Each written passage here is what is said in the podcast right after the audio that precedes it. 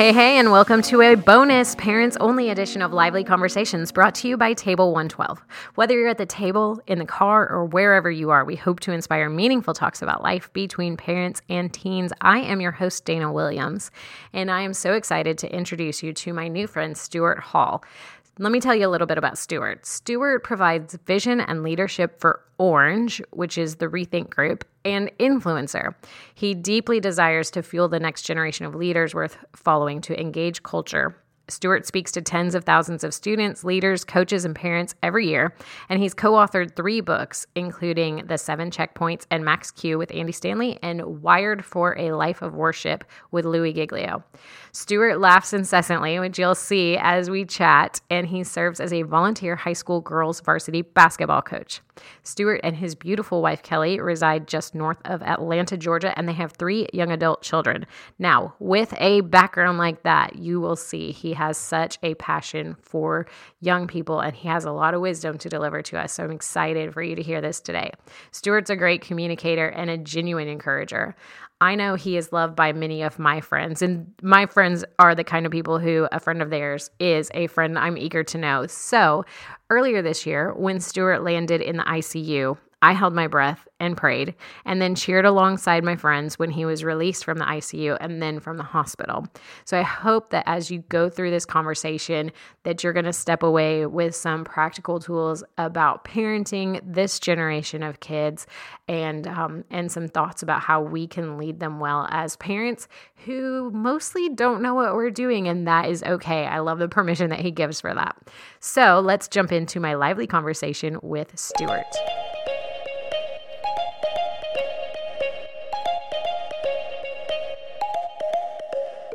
Welcome to the show, Stuart. I'm so glad to have you with us here on Lively Conversations. I am stoked, amped, and every other cool word uh, to be with you. Thank you for asking me.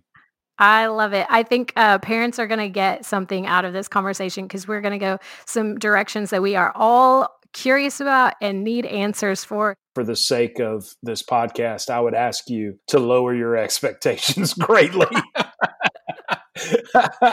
you may you may want to make a run to Chick Fil A or something while we're talking. oh, that's hilarious. So, as long as we're lowering expectations, we love to start with an irrelevant icebreaker question. So, here's my okay. question for you today: Would okay. you rather look strong and be weak, or look weak and be strong? Oh, look weak and be strong. I'm 100% with you. 100,000%. Um, however, the older that I get, the more vanity seems to like be chasing behind me. Uh, but yeah, at the end of the day, you can look at me and think, oh, he's nothing. But if I'm something, I'm all good. I like it. Yep. I would rather surpass your expectations of me. So yes, than exactly. to disappoint. exactly. I want to under promise and over deliver. yes. I'm Very much asked, so. I'm glad you asked that irrelevant question because I was on a podcast this week where the question was, which mammal do you think you could punch in the face and knock out?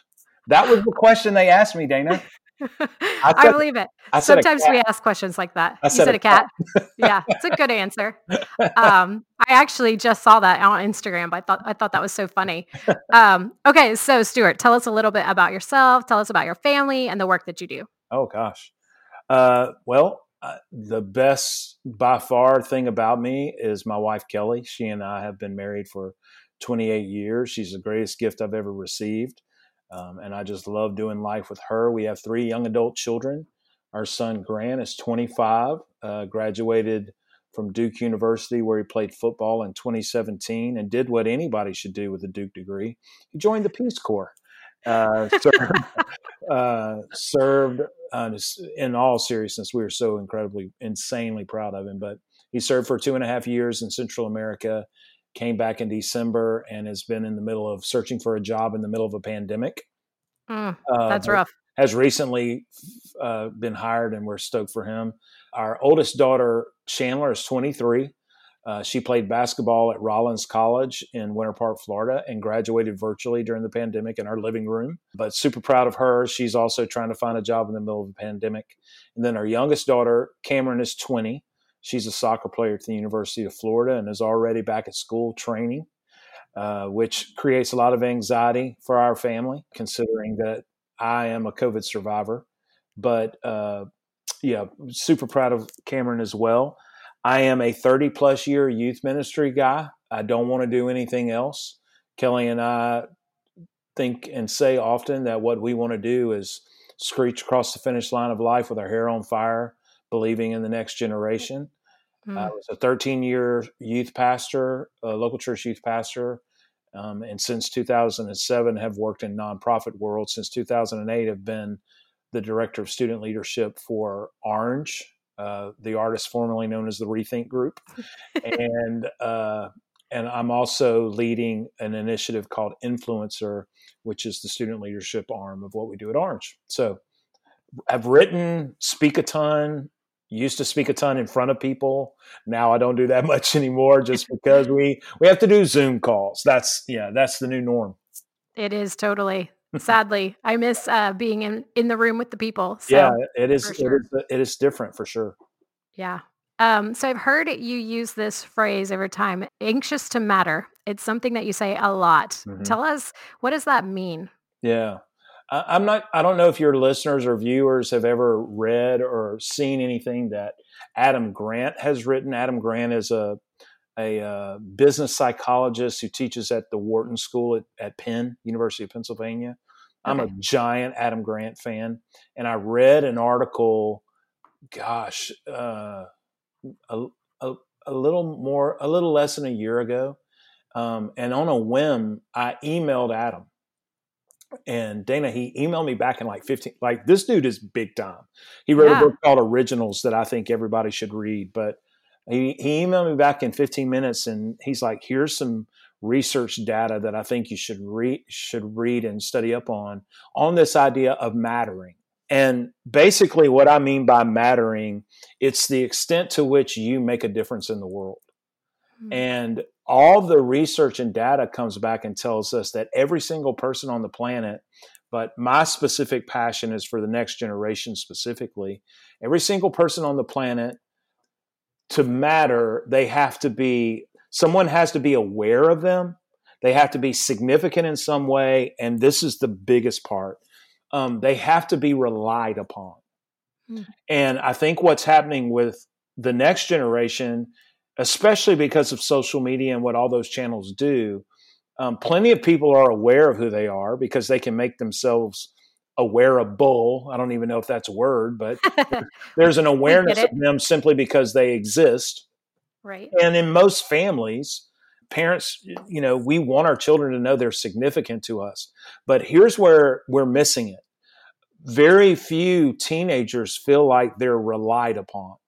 Hmm. There's there we're not leaning into them and going, if you don't come through, there's going to be a missing.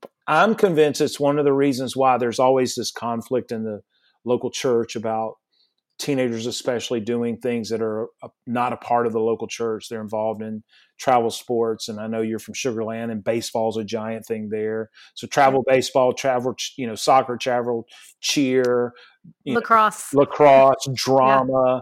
the band yeah. and it you know as parents we feel that tug of okay well you're going to have to miss you know youth group to be a part mm-hmm. of this well here's a heads up moms and dads part of the reason why our kids would rather do that than go to youth group is because they're relied upon there. Mm-hmm. There's some so like their absence means something there. If you're mm-hmm. absent at church, a discretionary activity, it's still going to go on.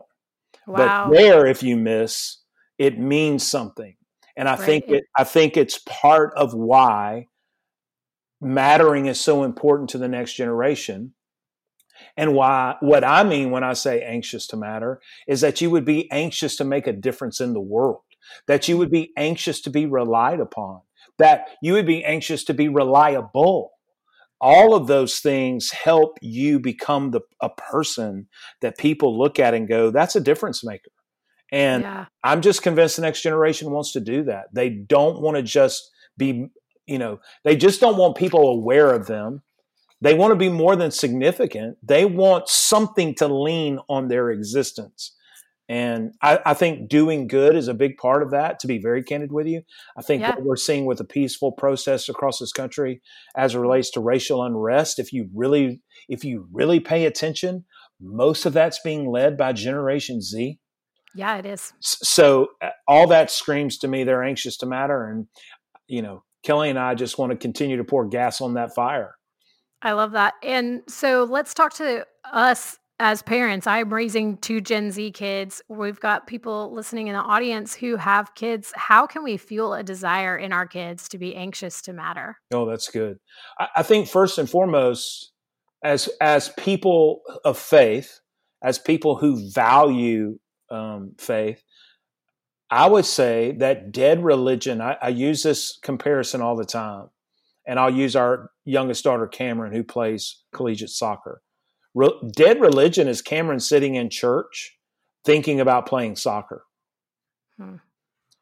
Active, vibrant faith is Cameron playing soccer thinking about how can I use my platform to make much of Jesus and to, to do good in the world.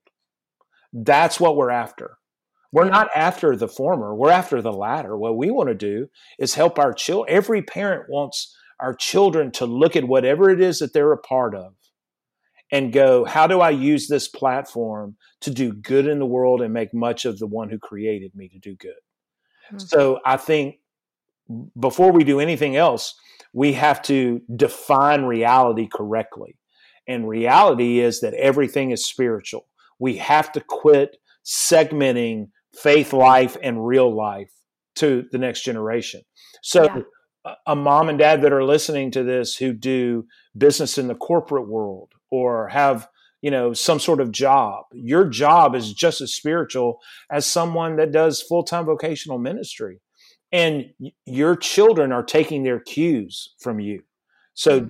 do you see your responsibility as spiritual do you see your gifting as spiritual? Do you see your passion as spiritual? Do you understand that when those two things mesh with purpose, now you're talking about someone that really can make a difference in the world?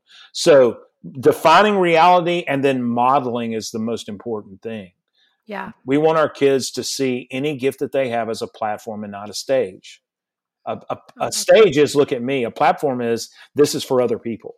Yeah. So, you're inviting other people up onto the platform with right. you is Right, and you want to you want to leverage you know teenagers that are going to you know listen to this or their parents will listen. Like every single student has some sort of gifting and passion. Well, how are mm-hmm. you leveraging that for the good of other people?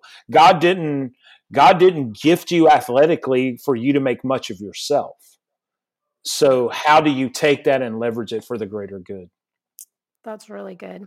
So one of the things that you said that I'm keying in on is um, that it's so important for us to model, and that's one of the things that we say around here at Table 112 for parents is we have to start with me. I got to start mm-hmm. with my own heart check, my own faith, my own journey, making sure that I'm in a good place to model that. So yeah, I love, so I love true. that.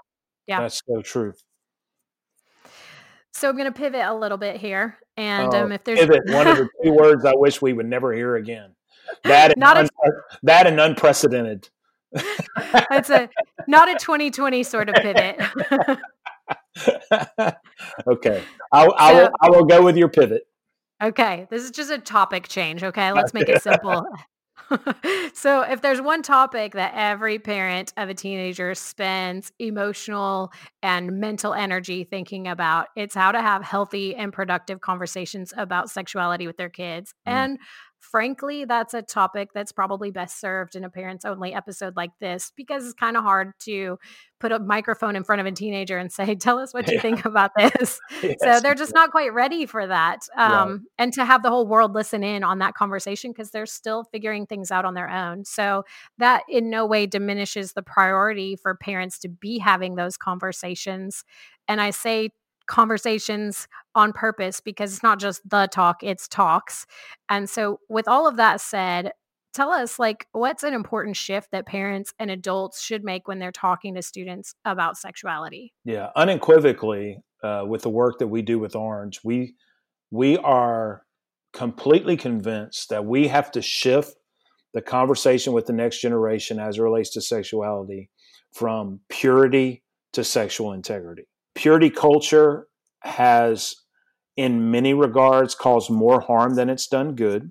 It Yeah. doesn't mean that purity is a bad word. It's a good word, but it's way too easily misinterpreted because purity technically means that anytime you think something that that's impure, see something that's impure, you can no longer be pure. And consequently, we all who grew up during the heyday of purity culture have taken it. We've seen teenagers and now adults who were teenagers during that time take advantage of that technicality and either feel mm-hmm. like I can never be pure again and be, you know, just absolutely slammed with guilt and shame. Or they just put their foot on the gas and go, Well, I'll never be pure, so we might as well rock and roll and keep moving. So the shift to us needs to be from the idea of purity, which, if we get really honest, we have defined purity as the absence of sin. The reality is, purity is more about the fullness of God than it is the absence of sin. But unfortunately, technically, we see it as the absence of sin. And here's what we know nobody has an absence of sin, so nobody is pure, so it's a futile idea. Sexual integrity, on the other hand, is this idea of establishing boundaries around me that protect my intimacy with my future spouse. Hmm. Being wise about the boundaries that I have around me so that I'm protecting my my future intimacy and I'm protecting as well those people who I may do life with in some regard. I tell you Dana where it really became evident to me that we have an issue with purity. This actually happened in Houston uh, I want to make sure I get the name of the school right. Gregory Lincoln Middle School painted above their lockers last year this statement The more you act like a lady, the more he'll act like a gentleman. Ooh. And there's an unspoken implication in that. That's a result of purity culture. And the unspoken implication is ladies, it's your responsibility to keep a young man pure. Mm. And That's I want every mom and dad and every teenager who has the courage to listen to this to hear this. Ladies, girls, it is not your responsibility to keep young men pure. That is his responsibility. yeah. It's his and his alone. The other part that I think plays along with with the purity culture, Dana, that I think is dangerous is that we've kind of set guys up to think that sex is unbelievably pleasurable for you, but it's an absolute dread for women. And all of us who are raising up, uh, you know, we have two young adult daughters in our house. My wife and I want them to know that sex is as pleasurable for them, is designed to be as pleasurable for them as it is men. And so consequently, we can't keep talking about it like as long as you dress appropriately, he's not going to he's not going to slide into temptation. Right. We, you know, even when we talk to all of the data screams at us that when we talk about sex with our kids, a young man can talk about his, you know, genitalia and his anatomy, and young women won't. Hmm. The young men will come up with some sort of nickname for their stuff, They do. and young young women won't even talk about it. And I think it's part of what the church has done. We've always had a complicated relationship with the body. Yeah. And sexual integrity allows you to go, you know what? Let me create some boundaries here so that sex was intended for pleasure for both male and female. And so we just think that it's a way for you to go, okay, I probably shouldn't listen to that. I probably shouldn't look at that. But that's holistically about me, not about this other person. And if you do mess up, sexual integrity says I can pick myself up, dust myself off, and keep moving. Where purity goes, I can never go back to being pure. Does, Right, that, does that make sense? It totally makes sense. And I would probably add on that, you know, it's not just for our students because integrity doesn't go away just when you say I do. Like right. integrity is still your responsibility and my responsibility as grown adults in marriages and so like the, there's never this end date where it expires Right. and i think that's important for our Yeah. kids to learn the other I'm thing glad. that Can i I, I'm sorry. ahead. go ahead. Well, I was just going to say, and since this is an adult only show, I'm going to say this. Uh, I and I've I've brought this up several times in interviews and discussions about the purity thing. I don't think it's a coincidence that the Fifty Shades of Grey franchise became what it was. Because I think what it's saying to us is women around the world are tired of the narrative being only men enjoy sexuality. Right. It wasn't men going to see that movie, by the way. no, it wasn't. It wasn't men, it was women. And I think what it's screaming is, you know, it's been created for us as much as anybody else. Mm-hmm. And we we have to keep that in mind because if not, we raise up young women who are going to get married and then we wonder why they have so much sexual tension in their relationships. Yeah. Uh, well, in part, it's because we've told them sex is bad, save it for marriage. Exactly. Which is such a confusing message. It's such a it's such a confusing message, and then they go from no, no, no, no, no, go. Yeah. And and that's just an impossible thing. So the best thing we as parents can do is to become comfortable talking about sexuality. And here's a heads up, moms and dads. Generation Z is the most sexually fluid generation in the history of our country. Um, sexual fluidity also means young men and women who are struggling with, you know, some sexual orientation that's different than same sex. I mean, uh, different than you know, uh, heterosexual heterosexual relationships. Yeah. Yeah. I, I, kept having all those words going through my mind. um, and and we've got to be okay having those discussions because if we make it weird, why in the world would they want to talk to their parents? The very yeah. people that they should want to talk to this uh, about this with. Definitely. I totally agree with that. And we kind of joke around here. Lexi loves Lexi's my 13 year old, and she is very free to ask us anything she wants to, to the point that I usually blush. Yeah. Um, yeah. but but I we she's a singer, and so we've kind of started joking, like because she just asks the most awkward conversations. So now we have a little jingle mm-hmm. that we sing when it happens, but it's just all in fun. Right. Uh, but I I love that she does want to talk about things like that with us, and yeah. um yeah, you've got to create a sense of belonging and safety for our kids to be able to talk about those things. Yeah, pornography, you know, they're also the most sex saturated generation in the history of our mm-hmm. country. And here's what pornography has done generally to this generation young men are constantly objectifying young women. And this is the scary part young women are objectifying themselves. Yes. That's always been a part of the equation, but never more and never more intensely as it is now. And right. so the the discussions that mom and dad can have and the way that mom and dad model sexuality and attraction and affection in front of their children goes so far in their healthy perspective of their of their sexuality. Definitely. And I'm glad you brought up the topic of pornography because I think it's important for parents to realize that that's not a gendered issue. Correct. It's not like the boys need to be pulled aside and they're the only ones who need to have that conversation. So, no question. Yeah. No question about it. And and you know, talking about honest conversation, we've and since we're being adults on the show, you know, we masturbation for example has always been a male issue. Well, you know, young women have to figure out their bodies as well. And the pornography issue pours into that. So, how do we help even our daughters understand that delicate balance between discovery and falling into a place where it, it becomes a never ending rabbit hole that you can't get out of? Mm-hmm. That's yeah. what, that's why us talk the people with the the people with the monopoly on purpose should be the loudest clearest voice about this. And those are jesus people. God created sex. Somewhere mm-hmm. in creation god looked at his board of angels and said i think i have a great idea. But it was his idea. So we should be the people that are the most comfortable talking about it. Our children should have the most healthy perspective about it.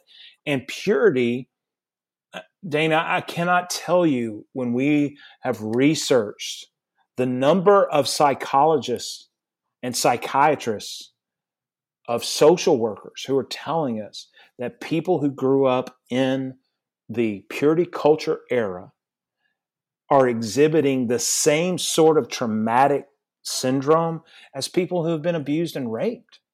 Wow. There's a problem. There's something not right about our narrative if that's yeah. how they look at sexuality. So, I, and I think it's a simple, subtle change.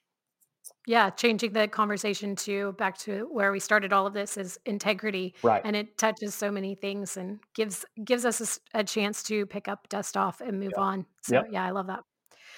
So we're we're in the topic of parenting, and if any of us are honest, we're going to admit that we really don't have this thing figured out. I mean, that's all of adulting, really, but probably especially accentuated in when we when we look at parenting teenagers if you haven't realized that you can't control them then you definitely realize you can't control Mhm. them so what would you say to the parent who is feeling like i just don't know what i'm doing i don't have any of this figured out Parenting has been, is, and will forever be an amateur sport. We are always the USA basketball team, the Olympic cycle before the dream team. We we will always be amateurs. There is no such thing as a professional parent. By the way, Dan, if you brought me on here to to to act like a professional parent, you got the wrong dude. I oh i'm not one either there is no such thing, and anybody who stands up in front of you or is selling that narrative is just not telling you the truth. It yeah it is always an ever changing target and an untamed land. So if you're feeling a- way about, you know, you- you're you're feeling like a failure as a parent, it's it's what comes with the territory. And some of it makes sense. Uh, you know, if you consider the lack of forethought and str- strategic thinking on the front end of all of us who became parents before we became parents it like it's not like we sat down and developed a plan. It generally goes this way. The husband looks at the wife and says you're hot. And the wife looks at the husband and says eh and y'all decide to and and you have a baby. And some of us are dumb enough to do it multiple times. So it's not as if we should be shocked by the fact we don't know what we're doing because we didn't even go into it with a plan totally. and, and then you're raising a generation that is just so much if if i have any sort of encouragement for moms and dads we have to raise the children that we have and not the children that we were. Mm, that's good. We have to we have to love and nurture the kids that we have and not the kids that we were. It is a different i know this about myself. I marvel at our three children i could not have survived in this culture. The fact that our kids are even functional in this culture should should be a, a miracle to all of us. So mom and dad it's it is an amateur sport. You're not going to perfect it. In fact the millisecond you feel like you're perf- you've perfected it you better look around the corner because something's coming. I, I think another important thing for parents to remember is if mom and dad will just be consistent and be on the same page you're giving yourself a fighting chance oh yeah be consistent and be on the same page. There's nothing worse than moms and dads who have differing opinions about about parenting. That's Yeah. where to me it becomes problematic because our love doesn't have to be perfect. It just has to be true. Mm. Our love for our children doesn't have to be perfect. It has to be true. The last thing I would say is do not be afraid to let your children fail. We are living in a time where, back to the original question about mattering, part of the reason why children aren't relied upon is because we're so afraid of failure that we don't put them in environments where they may fail. And Mhm. consequently, they're they never get no one ever leans and, and relies on them. But part of our kids becoming the fully functional adults and the bigger part, the greatest version of the person God created them to be, failure is a part of that. And we so quickly rush in to save our kids out of adversity when adversity is really a stress test for the, your belief system and theirs. yeah So- definitely So let them get intention. Those are the times and those are the ways that God builds them up, um, makes them stronger. It also allows you to test your theories. You know, I had incredible ideas about parenting when I wasn't a parent. me too and I, I talked a whole lot of noise uh, when I had children, hypothetically Mhm. and then we had kids and and every single one of them is different and it has changed the way not only I view parenting but the way I view God. It's mm. it's been the greatest theology lesson ever. Yeah, I definitely see that. And even this week, as I'm thinking about the events in our house of this week, it's changing how I see God and God's just um, unconditional love, mm. No matter what. Yeah. yeah. So, I mean, and there's lessons like that all along the way. And can I add one more thing? I know I'm of, pressing. Again. Of course. Of course. You don't have to be right to have influence. Unpack that a little bit more.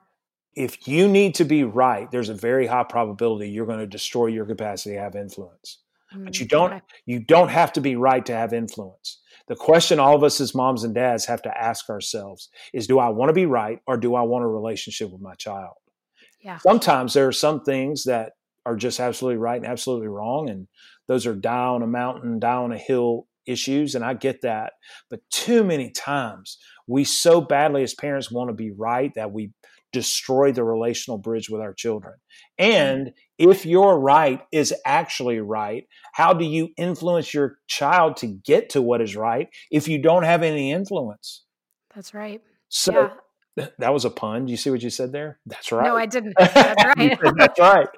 So that was so unintentional. what you and I have to ask ourselves is: Is this worth me losing relational leverage with my child? Yeah. Just because I have to be right. Right. And I think one of the things that can help us as parents is to remember back to a time when we were in the wrong. Like that you can go, I was wrong and somebody loved me through that. Not only and that, I, but think about how many things we thought we were right about. And, and 10 years down the road, we completely changed our mind about it. So oh I think we have to even be careful about what we think we're right about. 100%. yes, indeed. All right, so let's wrap this up for the listeners. How can they connect with you online? Okay. Uh, the organization I work for is uh, thinkorange.com. So think, T H I N K, orange, like the color or the fruit, orange.com.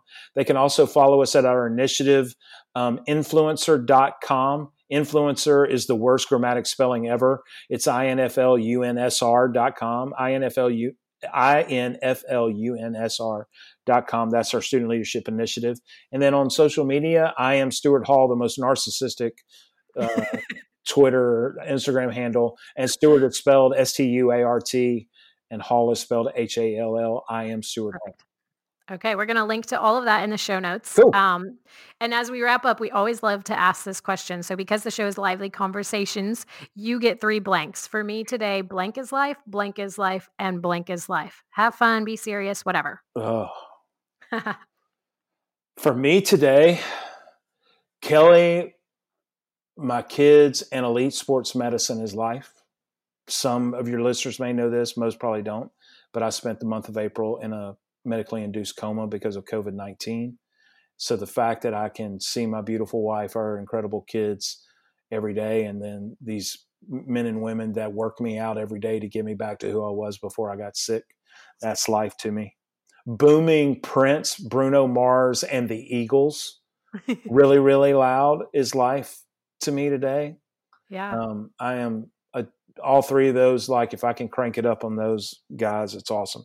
The NBA actually having live games again is mm-hmm. life to me. That's been really, really good. I'm going to add a fourth one. I'm sorry. Uh, that's fine. Vanilla bean Greek yogurt and sliced strawberries. Ooh, that sounds delicious. It's it's like a guilt-free sweet treat uh, nice. that has lots of protein, which my physical therapists say I need, but that is bringing me a ton of life today.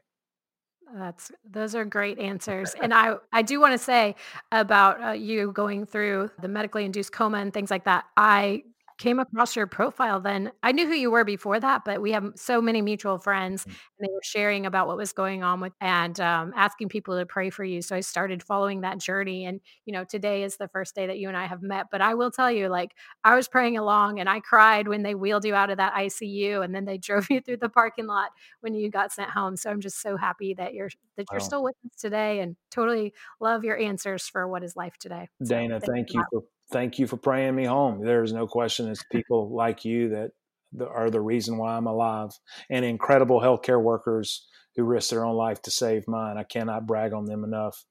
Um, yeah. And side note PSA, please wear a mask. That's just for free. Mm. you have every right to say that. yeah. And if All you right. don't, it's America. You have the right to be wrong.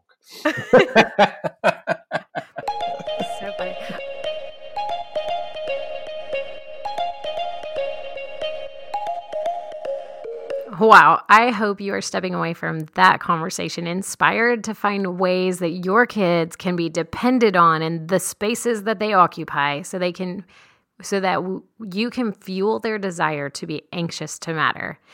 You are also stepping away with a lot to consider about using the concept of integrity as you engage your kids in conversations about sexuality. I hope that's a tool that leads our kids to a stronger, healthier, more God centered place in that area.